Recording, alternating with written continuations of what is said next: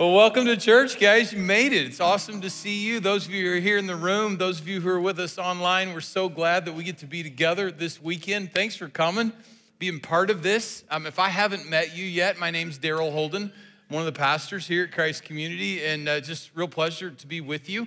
Um, if you're newer to us, either here in the room or online, um, we would love the opportunity to meet you. If we haven't had a chance to meet you yet, it would be our great joy and privilege. Um, if you're in the room, the easiest thing to do is when we're done here, if you would just walk out to the welcome desk and meet our team at the welcome desk. And we have a contact card for you to fill out. And uh, we'd love to be in contact with you this week. We have a gift to give you for that. And uh, really want to just kind of find out how we could pray for you, help you, serve you, any questions we could answer for you. Those of you who are online, if you hit that connect button, that'll take you to our digital connect card. Same thing for you. We just want to see how we can pray for you, serve you, answer any questions for you. I mean, we really appreciate the opportunity to meet you. Thanks for coming and, and checking out Christ Community. So, you've caught us in the middle of this series that we've called First of All, Pray. A prayer for us as a church is a high priority. We strive to have a culture of prayer here at our church. And prayer is one of the first things, very few first things that God has given to us as His people. And so, you know, prayer, we, first thing in the day, first thing when something happens, we're emphasizing it first of the year. So, prayer is one of these first things, and we're talking about it. And as we're making our way through, one of the things that keeps surfacing in prayer is, is the importance of how we see God and who He is in our life. And if He's, if he's attentive or if He's if he's not paying a lot of attention or if he's up close or if he's far away, like how we see God has a huge impact on that. We're going to talk about that a little bit today.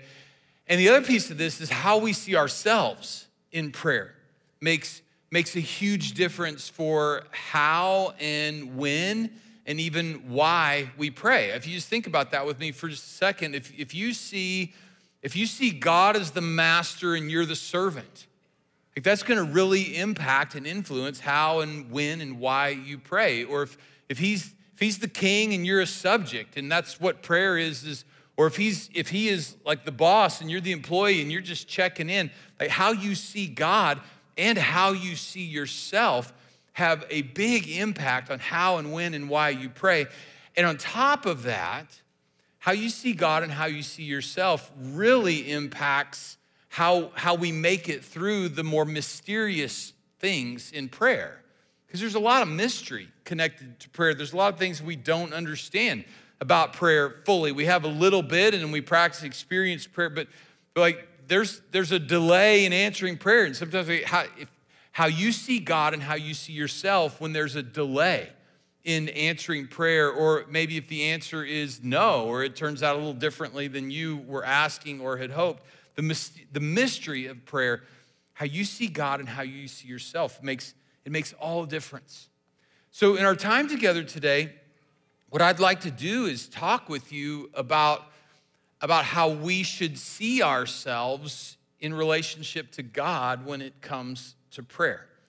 And, and what we're going to explore together today really is it's the, the highest and the most important revelation of, of who we are in relationship to God when it comes to prayer. And and in our relationship with God, like the Bible talks about, it gives us a bunch of different images for that. But this one that we're going to talk about this weekend, like this is this is the highest and it's the most important one.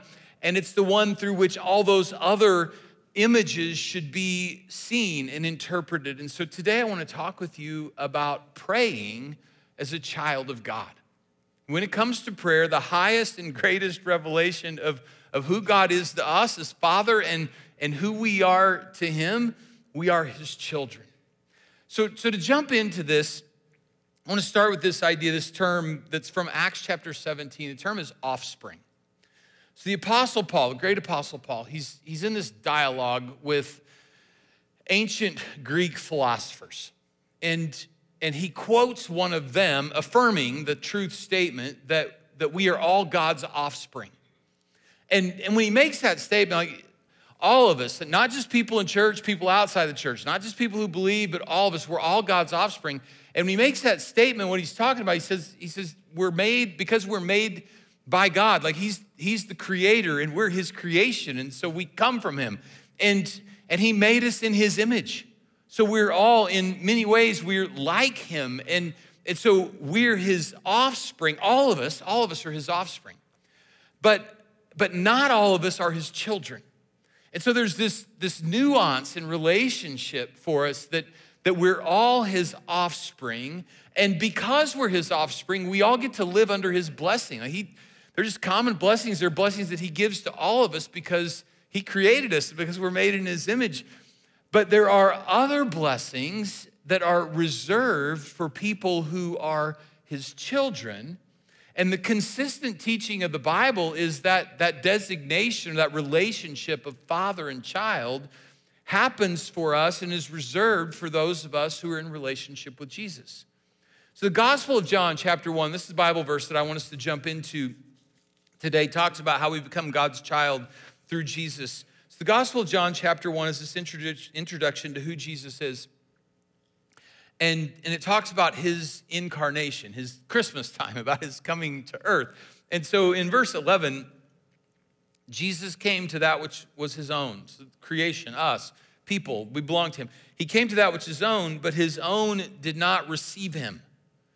Yet to all who did receive him, to those who believed in his name, he gave the right to become children of God children born not of natural descent nor of human decision or a husband's will, but born of God.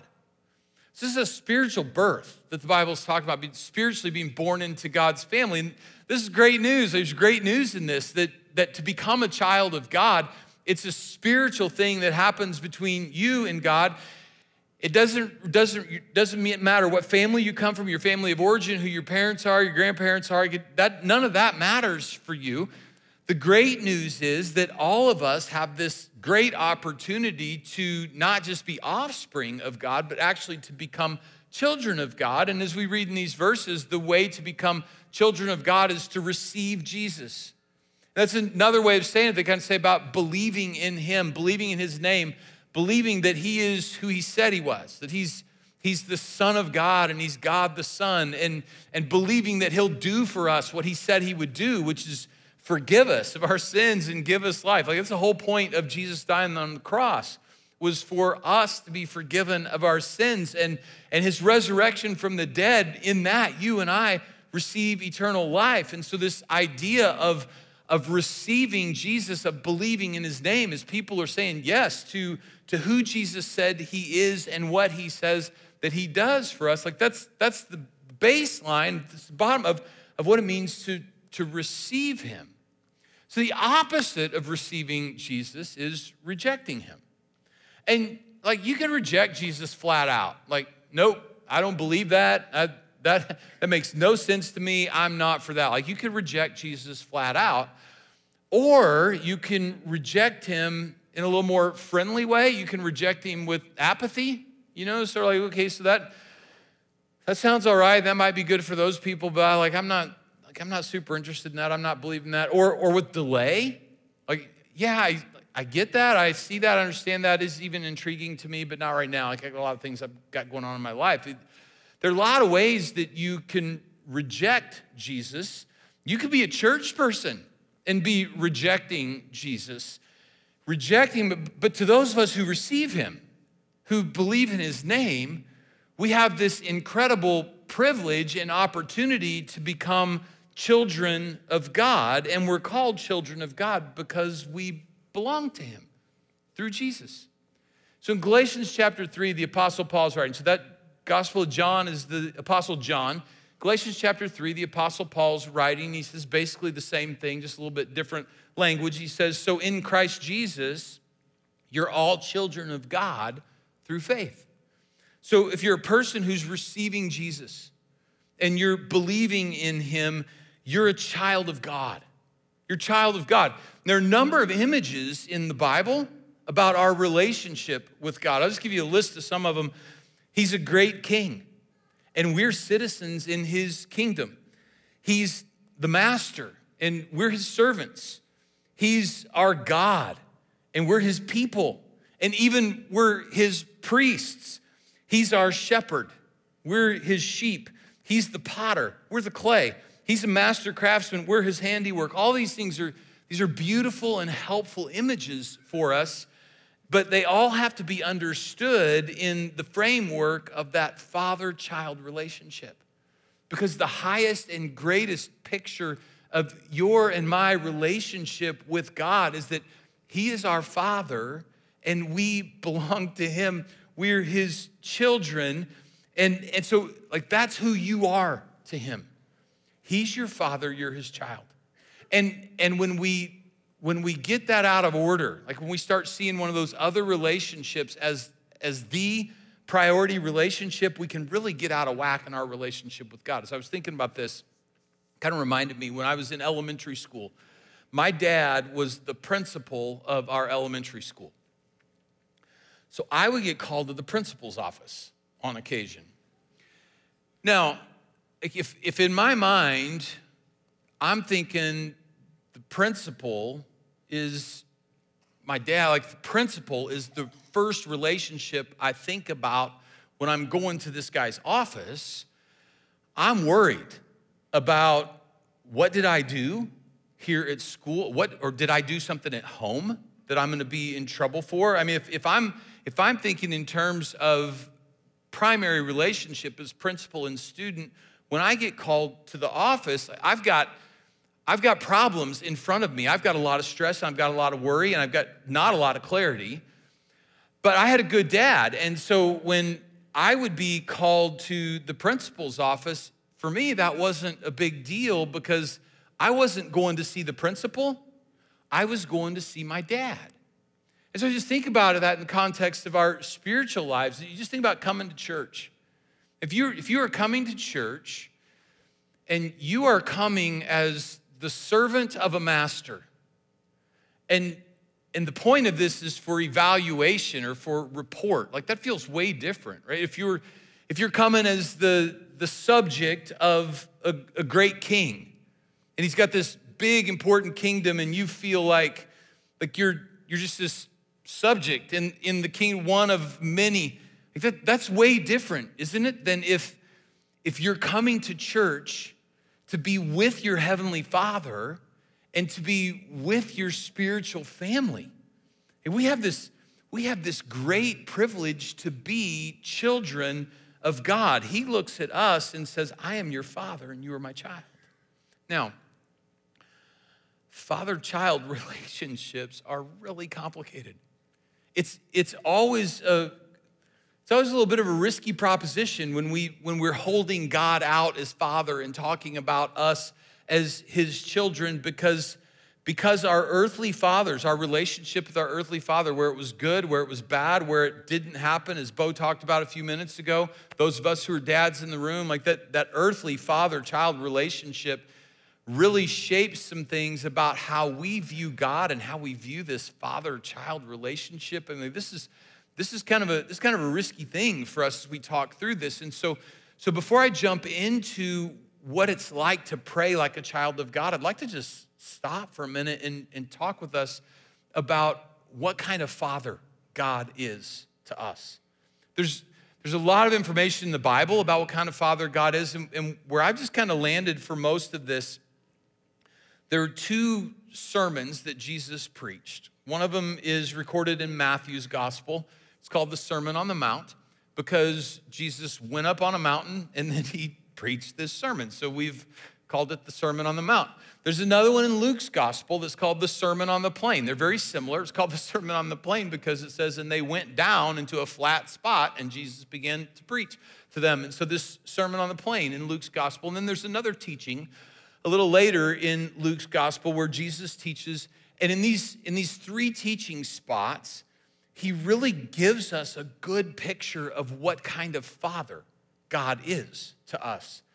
And who better to inform our thinking on what kind of father God is than Jesus, who is his son, as he talks with us about God being his father. So I'd like to share with you five things from those three spots in Matthew's gospel and Luke's gospel about who God is, about what our heavenly father is like. So the first, the first thing to know about him is that he is attentive. He's attentive. So Jesus says this in Luke chapter 12. He says about of God, he says, the hairs, he has numbered the very hairs on your head.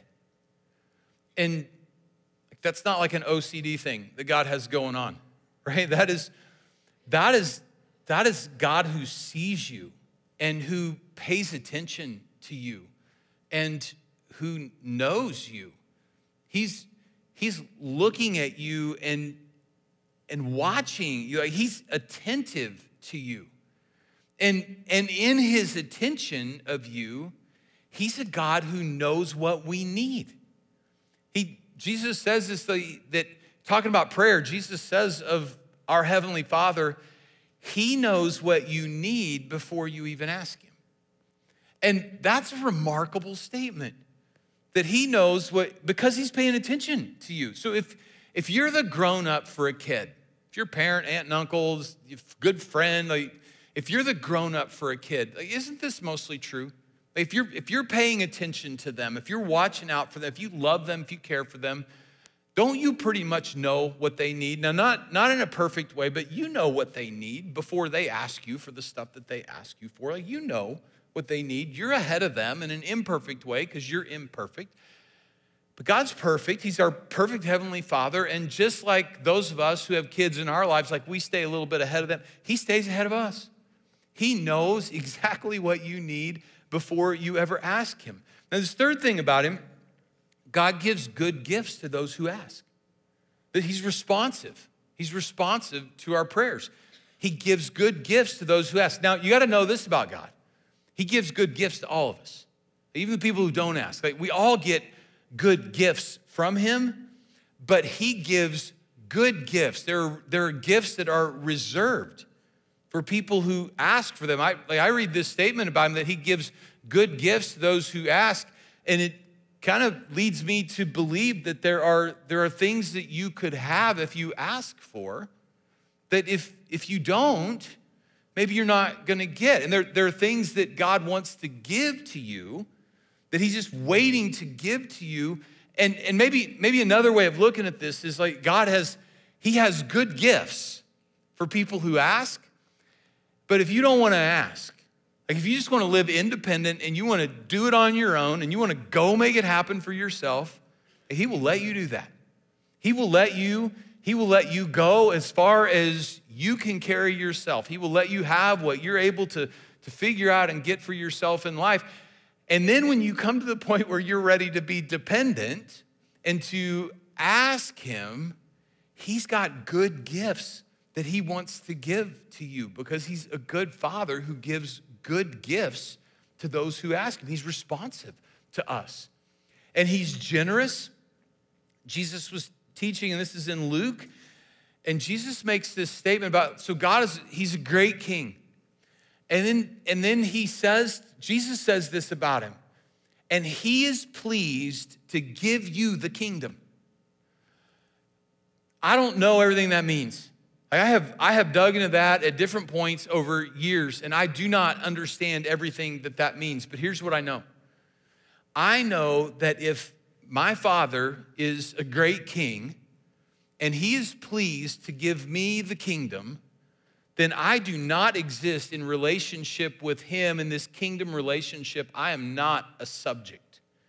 I am, I am a ruler in that kingdom. I am I am an heir in that kingdom. And, and again, what does that mean? Uh, there's, there's a lot to it, and I don't fully understand it, so I'm not going to pretend to kind of. What it means, though, our Heavenly Father is generous. He's, he is the great king of a kingdom, and He is pleased to give His kingdom to us.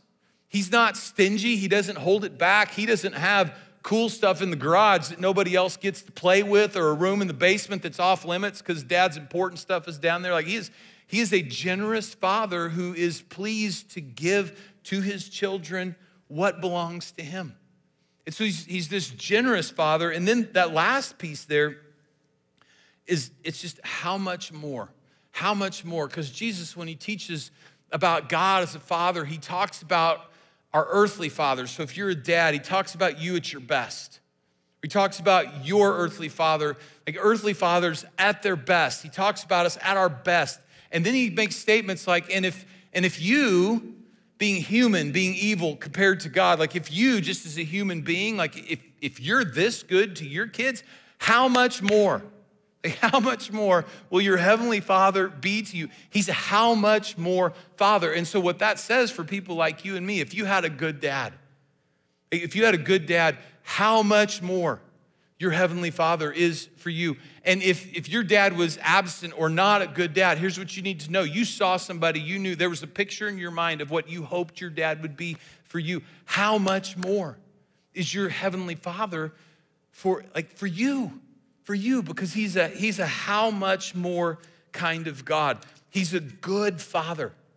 He's a good father, which is why, again, when Jesus taught us to pray at the beginning of the Lord's Prayer, Jesus' followers said, Teach us to pray. And he said, When you pray, our Father, right? Our Father. That's why Jesus taught us to address God as our Father, not our Master, our King, but our Father, because that is that father child relationship is, is the highest and greatest relationship of, of God with us. It's the, it's the image, the picture through which all the other ones have to be, like they have to come through that. He's your father and you're his child. And when we see him as our father and we see ourselves as his child, that, that informs how and when and why we pray. So, so let me share with you then some, some ways that we as children of God pray.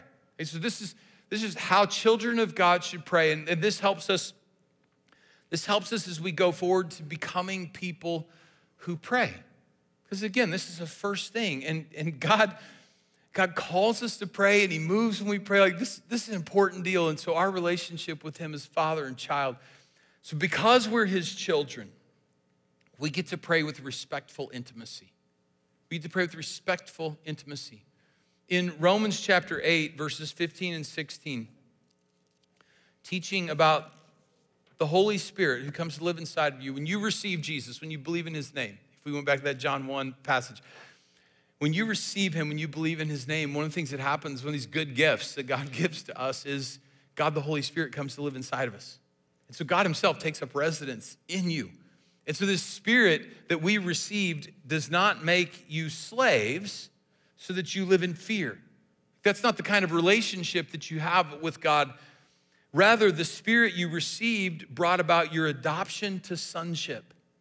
So, this, this is family. This is being brought into the family. And that picture of adoption to sonship, like that's a really important one. It was written into the patriarchal culture of first century Rome. And the only people could inher- who could inherit were sons. And it's not an affirmation of that structure, it's just writing into that and saying to all of us men, women, boys, girls, when you receive Jesus, you receive this spirit, you are you are adopted into God's family, not just as one of the kids, but as an heir. Like you've received this spirit who is adoption to sonship. And by this spirit, we cry, Abba, Father. The Spirit Himself testifies with our spirit that we're God's children. That Abba, Father term. So, Abba is Aramaic, it's Eastern in its origination, and it is it's a familiar term. We would say dad or daddy. It's it's just it's it's reserved for your dad. It's reserved for your, your parent, like your earthly parent, dad, daddy. Father, like that's Western in its origination, and father can refer to like to your father, your your paternal father, but it could also refer to somebody who's in authority and it kind of has a, a paternal impetus to that authority, like maybe a teacher could be called father. There's spiritual leaders who are called fathers. Your, your great grandpa, your great great grandpa could be called father because you come from. So, father could be, a, it's always a position of honor and respect, but father could be, could be a lot. Like the state was even considered a father in some ways that time. So, there's respect there, but that Abba, father, there's intimacy there. And so, there's we have permission to pray, to engage with our Heavenly Father with intimacy and with respect. And so, so we have this beautiful privilege of, of intimacy with, with the God of heaven and earth. As children, we, we don't approach him like he is the king and we are a lowly subject. We don't have to approach him like he is He is somebody and we are nobody. We're his children. And so we get to engage with him with respectful intimacy. So that's, that's the first thing about being praying like a child of God is praying with respectful intimacy. The second thing, gratitude and humility. We get to pray with gratitude and with humility. I just, I really appreciate the Apostle John again writing. It's a little later letter than his gospel. First John chapter 3, verse 1. See what great love the Father has lavished on us that we should be called children of God. And that's what we are. Because sometimes you hear that little phrase that we get to be called children of God, and maybe you want to push back on that. You don't, you don't know me, you don't know what I've done, you don't, you don't know how I feel about God sometimes. There's no way he could feel like this about me. I'm too small, he's too big. Like all the things we push back on this statement that, that you are a child of God, and there's just this no, no. The Father has lavished great love. See how much love He's lavished on you that you would be called a child of God. And if you've received Jesus, that's what you are. Don't let anybody talk you out of that. Don't lay that to the side. With gratitude and with humility, we get to say, I have been, I have been declared to be a child of God. And so we get to come with respectful intimacy and we get to pray with gratitude and with humility that we have been declared children of God, and nobody gets to talk us out of that, and nobody gets to say no to that. Like, that is what we are. What great love the Father has lavished on you that you would get to be called a child of God. And so we get to pray with gratitude and with humility. And then this third thing, we get to pray like we are God's favorite. You, you may wonder about this but you get to pray like you are God's favorite. I had a friend who she would, something would happen in her day. She would get the front parking spot at a busy restaurant and she would say, I'm Jesus' favorite. There are different things that happen in her life, and she would just declare that in the room. I'm Jesus' favorite. Now, what's cool about this is because God is, is infinite, right? He has no limits. That means he doesn't have one favorite, right? So if she's Jesus' favorite, guess what? Me too. Okay, I'm his favorite too. In Ephesians chapter 5, verse 1, follow God's example, therefore, listen to this, as dearly loved children. See what love the Father has lavished on us that we would be called children of God. And that's what we are. So we follow God's example, therefore, as dearly loved children, and then we get to walk in the way of love, just as Christ loved us and gave himself up for us as a fragrant offering and sacrifice to God. If you're God's favorite, if you could pray like you're God's favorite, that means that you get to pray your heart. You get to pray your desires. You don't, you don't have to dress up your prayers for God. You don't have to wonder, like, is this okay? Can I say this? Can I ask for this? Could I tell him this about what's going on in this? Like you don't have to dress it up. You don't have to again, just think about just think about yourself that if you have a kid in your life, if you're if you're some kid's grown up and and they want to talk to you, do you want them worried about how they're going to say it? Do you want them worried about is this okay if I say it like this? Do you want do you want them thinking about a conversation with you is to is this be a stressful thing for them? Of course not. And if we, being human, how much more does God want you to come to Him with who you are, with where you are, with what's going on in your life, with what you're feeling about it, with what you're worried about, with what you're struggling with, with with where you need help and not worried about is this okay? Can I talk to him about this? Could I say this to him? You are a dearly, you're not just a child of God, you are a dearly loved child of God. You're not just a child of God, you're, you're God's favorite. You're God's favorite. And so you can, you can approach him in prayer like you're his favorite child. It's a beautiful thing. It's a beautiful thing. So praying like you're God's favorite. And then this next one, the fourth one, you could pray knowing that your prayers linger in God's heart. This is, this, is, this is fascinating to me and this is inspiring to me. So you could pray knowing that your prayers linger in God's heart. So your prayer is not like an email, and God is one of those zero inbox people. You know, zero inbox person that like the, the email comes in and they, they deal with it or they delete it and it's gone. That's, that's not how your prayer is. Your, your prayer is, is not like a Christmas card that God holds up for a little bit and then in a little while he throws it away because Christmas is over, right? It's, that's not how it is. Your prayer actually lingers in God's ears. So there's this picture of heaven, and it's in Revelation chapter 5. And, and it talks about these angelic beings, these heavenly beings. And it stuff's going on in heaven and on earth. And these heavenly beings, they each had a harp and they were holding golden bowls full of incense. So this is worship in heaven. This is worship in heaven. They're holding these golden bowls full of incense. And the bowls full of incense are the prayers of God's people. So if like if you just went and read that, the way I read through that, the way I read that, when I read that, I don't read it like those are the prayers in that moment in time. To me, it reads like those are, those are the prayers of God's people from all time. And and they're portrayed as incense in heaven. And you know incense, I mean incense you can you can smell it and when it's burning like you can you can see it burning it it permeates and it and it lingers. And your prayers you, as a child of God, a dearly loved child of God, God's favorite, like you, the prayers that you pray, they, they linger in heaven. God has, God has set up the way heaven works.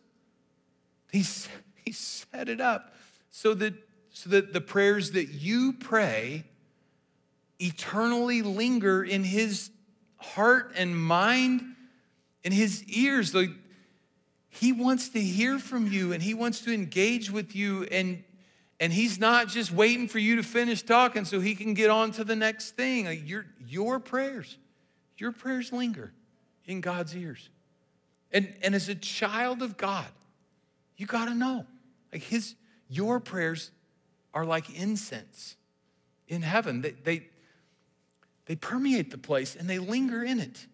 And so you could approach God that way with your, with your prayers. And then this last one as children of God, we can pray with confidence that our Heavenly Father is moved by our prayers. You can pray with confidence that your Heavenly Father is moved by your prayers because He is.